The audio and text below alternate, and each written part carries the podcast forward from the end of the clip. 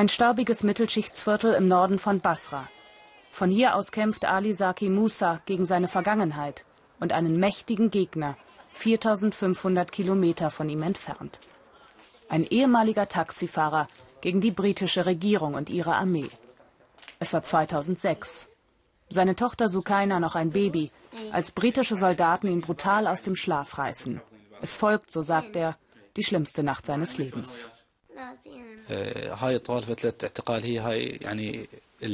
Die ganze Zeit haben sie mich misshandelt und geschlagen, auf alle Teile des Körpers. Außerdem haben sie mich beschimpft. Sie haben mich ins Gesicht geschlagen, auf die Nase, auf meine linke Niere. Und zwar mit dem Lauf des Gewehrs, nicht mit dem Griff.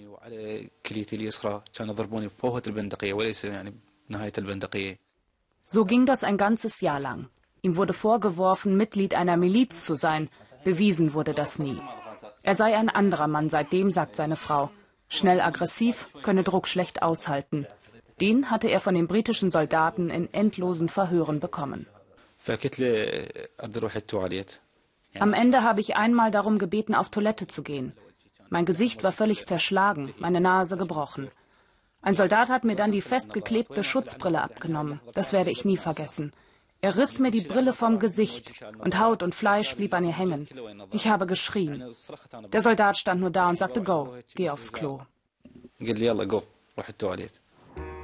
Im März 2003 marschieren die britischen Soldaten in den Irak ein.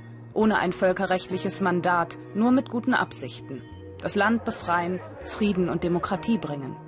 Nach einem kurzen Krieg bleiben sie jahrelang als Besatzungsmacht. In der gesamten Zeit sollen die Briten gefoltert haben regelmäßig und systematisch.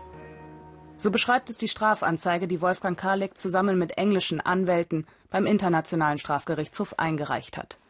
Ali Saki Musas Aussage ist auch dabei. Mehr als 100 mutmaßliche Folteropfer beschreiben darin detailliert brutale Verhörmethoden.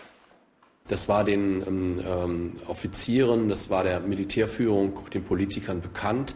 Sie hätten das stoppen können und stoppen müssen. Und weil sie das nicht getan haben, haben sie sich mindestens wegen vorgesetzten Verantwortlichkeit ähm, ein, äh, ein, eines Kriegsverbrechens strafbar gemacht.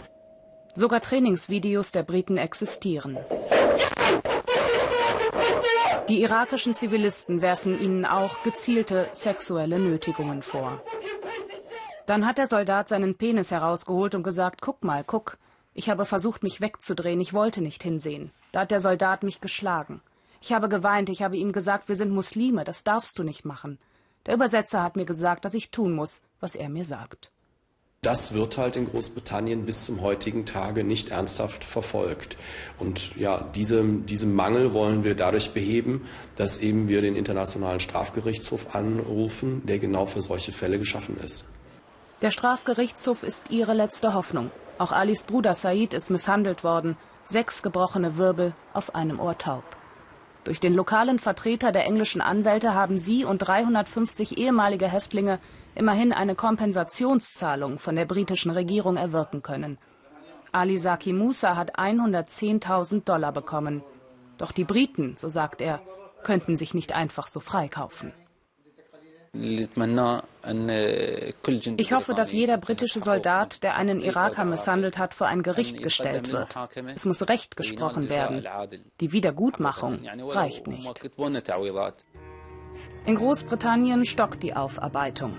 Ein Soldat ist wegen Kriegsverbrechen verurteilt worden. Statt einer unabhängigen, umfassenden Ermittlung sind bislang vor allem Einzelfälle untersucht worden. Der bekannteste Baha Musa.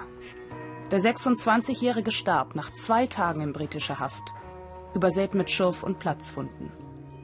Baha Musa, hier im blau karierten Hemd, wurde gezwungen, stundenlang in dieser Position zu verharren.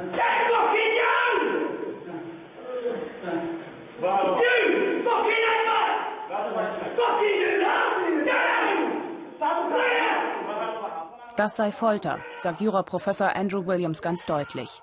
Er beschreibt in seinem Buch die grausamen Umstände von Bahamusas Tod und kommt zu der Überzeugung, Militärs und Politiker entziehen sich ihrer Verantwortung. Die Armee ist zusammengerückt und hält dicht. Außerdem wurde nicht gründlich genug ermittelt, um auch die Beweise zu sichern, die zu einer Verurteilung führen könnten. Ein Grund dafür ist auch, dass die Armee selbst ermittelt.